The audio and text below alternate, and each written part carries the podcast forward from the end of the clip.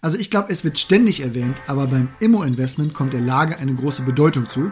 Damit gemeint sind dann halt die jeweilige Stadt oder Region, also die Makrolage, aber auch Stadtteile und einzelne Viertel, also die Mikrolage. Aber auch interessante Makro- und Mikrolagen haben mal so ihre Tücken, wenn man nicht das richtige Objekt dafür auswählt. Und daher beschäftigen Janine und ich uns in dieser Folge mal mit der Standortbewertung und schmeißen auch unsere persönlichen Favoriten in den Ring. Viel Spaß also bei dieser Folge Immobilien einfach machen. Mein Name ist Oliver und jetzt geht's los.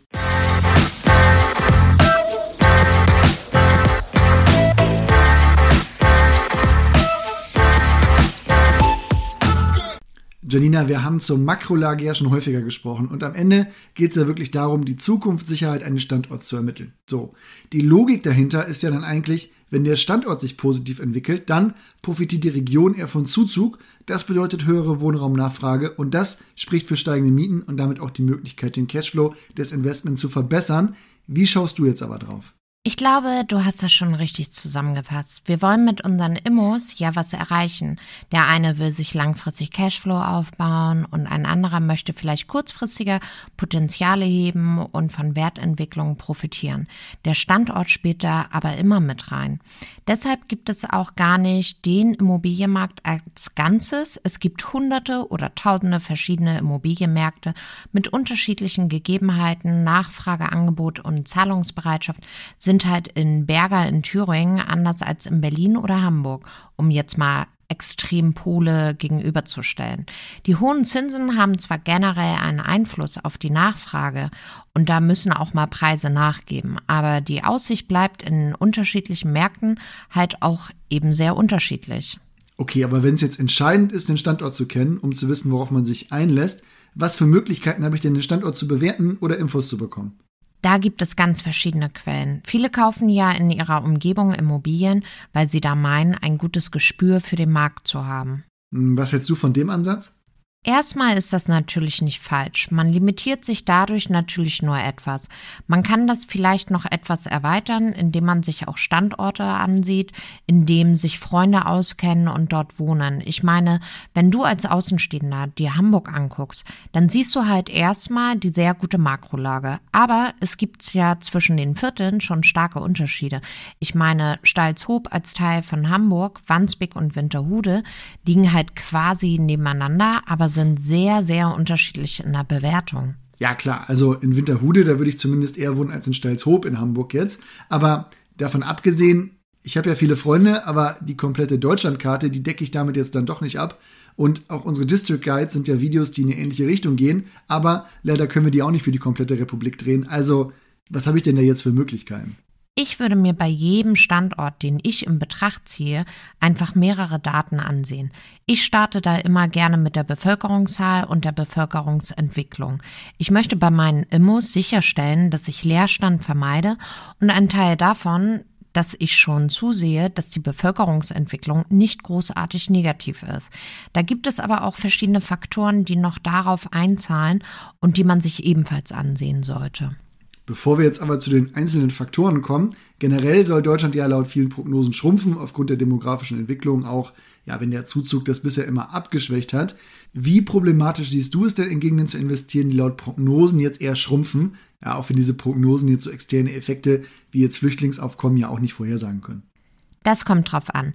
Wenn man da investieren will, dann braucht man Immos, die auch noch nachgefragt werden, wenn die Bevölkerung in zehn Jahren um zehn Prozent schrumpft. Aber die Immos muss man halt wirklich in dem Bewusstsein auch aussuchen und das auch preislich berücksichtigen.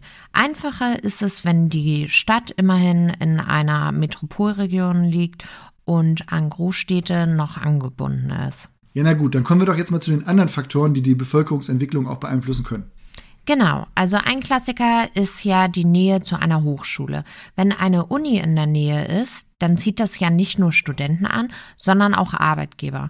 Das verbessert auch wieder die Altersstruktur eines Standortes. Es gibt immer Ausnahmen. Man kann auch sehr erfolgreich in Kurorten investieren, in denen die Altersstruktur absichtlich eher alt ist und da es kein Problem ist, aber im Allgemeinen finde ich das ein sehr gutes Kriterium auch für Sondervermietungsmodelle wie WGs spannend über die wir ja schon mal gesprochen haben. Klar, das leuchtet mir total ein, als jemand, der auch gerne in kleine Wohnungen an Hochschulstandorten investiert. Aber was hast du denn noch auf der Liste? Ganz klar die wirtschaftliche Entwicklung und die Arbeitslosenzahl. Die Logik ist ja klar. Wenn du viele Arbeitsplätze hast, dann hast du eine geringe Arbeitslosigkeit und mehr Zuzug. Jetzt macht es natürlich noch Sinn, sich die Arbeitgeberstruktur anzusehen. Im Erzgebirge gab es mal deutlich mehr Jobs, aber die hingen an einer Industrie wie dem Bergbau. Wenn es die Industrie nicht mehr gibt, dann hast du als Region ein Problem, wenn du keinen anderen Schwerpunkt setzen kannst. Damit sinkt dann die Nachfrage und generell die Möglichkeit, auch höhere Mieten zu zahlen. Also würde ich immer auf die Arbeitgeberstruktur und die Arbeitslosigkeit schauen. Dazu findet man ja Statistiken bei der Stadt oder dem Gewerbeamt. Jetzt will man das ganze Thema vielleicht noch strukturierter angehen und passenderweise wurde zuletzt ja auch vom Institut Prognos und dem Handelsblatt ein neuer Zukunftsatlas rausgebracht. Wie siehst du solche Sachen? Ich glaube, erstmal ist wichtig zu wissen, der Adler schaut jetzt nicht ganz kurzfristig auf das aktuelle oder kommende Jahr. Da kann es ja wirklich auch mal Preiskorrekturen im Markt geben, sondern bewertet halt die Chancen über einen längeren Zeitraum. Da werden dann 400 Kreise und kreisfreie Städte nach bestimmten Kriterien bewertet und gewichtet. Und dabei zählen natürlich eher makro- und sozioökonomische Faktoren. Also die gucken sich da keine einzelnen Stadtteile, Mikro- oder nachgefragte Objekte an. Was hast du denn jetzt aus dieser Studie zum Beispiel mitgenommen? Also im Kern wirklich, was wir auch schon oft gesagt haben. Großstädte und das Umland haben erstmal grundsätzlich die besten Zukunftschancen aufgrund der Kriterien, die wir schon besprochen haben. Also weiterhin Berlin, Frankfurt, München, aber auch Nürnberg, das wird unseren Kollegen Sören auch freuen, der dort wohnt, und Stuttgart. Interessant ist es dann aber auch, dass es Regionen gibt, die eher im mittleren Bevölkerungssegment angesiedelt sind und denen auch gute Chancen zugeschrieben werden, wie dem Münsterland und dem Emsland, aber auch Mainfranken oder Donau-Iller. So, an der Stelle erstmal Glückwunsch an das Münsterland, meine alte Heimat. Aber in welchen Regionen sollte man dagegen vielleicht eher aufpassen? Fachkräftemangel ist ein Thema und auch wie ich es schon gesagt habe, in Kleinstädten wäre ich generell vorsichtiger. Da gibt es dann auch regionale Unterschiede. Ja, das finde ich auf jeden Fall spannend, aber auch Städte wie Leipzig, Jena, Potsdam oder Dresden kommen da ja ganz gut weg, wenn ich das richtig gelesen habe, um mal ein paar ja, ostdeutsche Vertreter jetzt zu nennen. Nach welcher Methodik wird denn eigentlich diese Stärke oder Dynamik berechnet? Ja, da gibt es eine ganze Reihe von Indikatoren. Man könnte im Prinzip sagen, dass Stärke oder Schwäche dann halt den Ist-Zustand bewertet.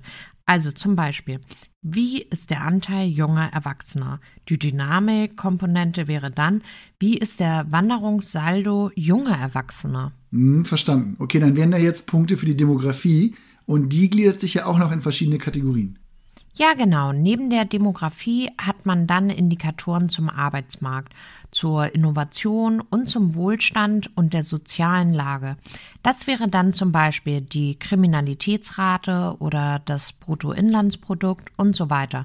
Die Dynamik und die Stärke werden dann gewichtet. Wenn auch die Stärke mehr Gewicht hält als die Dynamik und die gehen dann ins Ranking ein und daraus werden dann auch Klassen gebildet. So, und dafür habe ich dich jetzt hier, das mit den Klassen, das musst du mir nochmal erklären.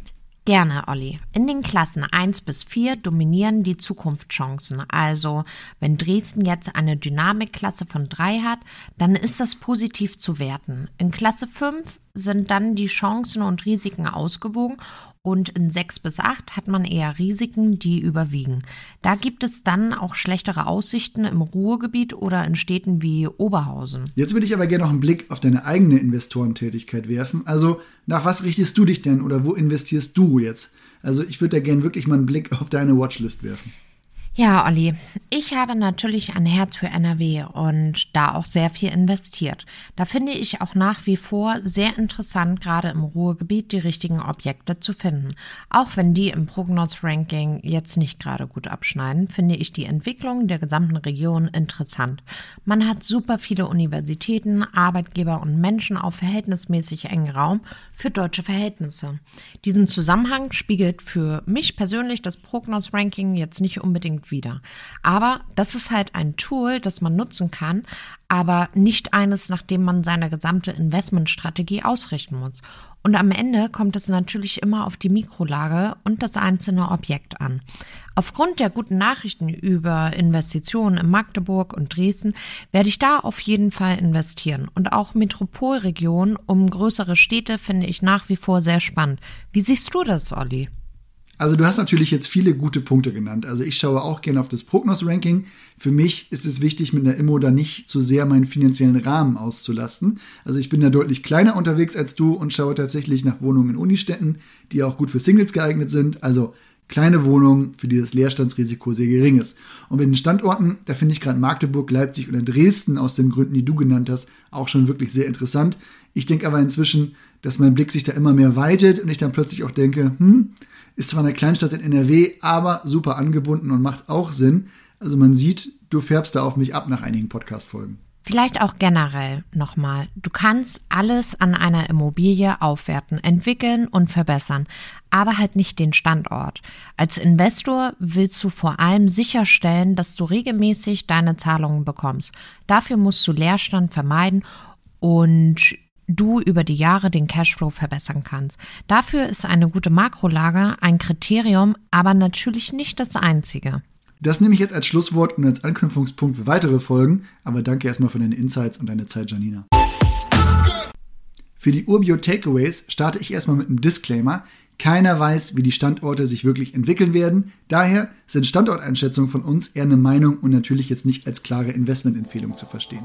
Ich glaube, ihr checkt schon den Hinweis. Im Kern ist aber natürlich die Bewertung eines Standorts von sehr großer Wichtigkeit. Wenn ihr euch also einen Standort anseht, dann können Größe, Bevölkerungsentwicklung, Altersstruktur, Arbeitgebermix, Arbeitslosenquote und Uninähe vielleicht interessante Indikatoren sein. Der Prognos Atlas, der finde ich bietet da auf jeden Fall eine gute Guidance und bewertet ja auch Stärke und Dynamik einer Region. Die Links, die findet ihr in den Show Notes. Und am Ende ist es auch in C, D oder E Standorten viel wichtiger, das richtige Objekt für diesen Standort zu finden. Selbst wenn die Bevölkerung schrumpft, muss man halt trotzdem wohnen. Daher Augen auf wirklich bei der Immowahl. Die muss halt einfach zum Standort passen. Besonders spannend, weil die Preise noch etwas geringer sind und die Aussichten aber sehr gut, finde ich ja gerade Magdeburg oder halt Dresden. Aber wie gesagt, total subjektiv. Mich würden auch deine Meinungen interessieren. Schreib uns einfach deine Ansichten zu Standorten, deinen Investments oder deine Fragen gerne an podcast.urbio.com oder über Social Media bei Instagram, TikTok oder LinkedIn. Jetzt aber erstmal vielen Dank fürs Zuhören. Wir hören uns bald wieder. Macht's gut, bis bald. Tschüss.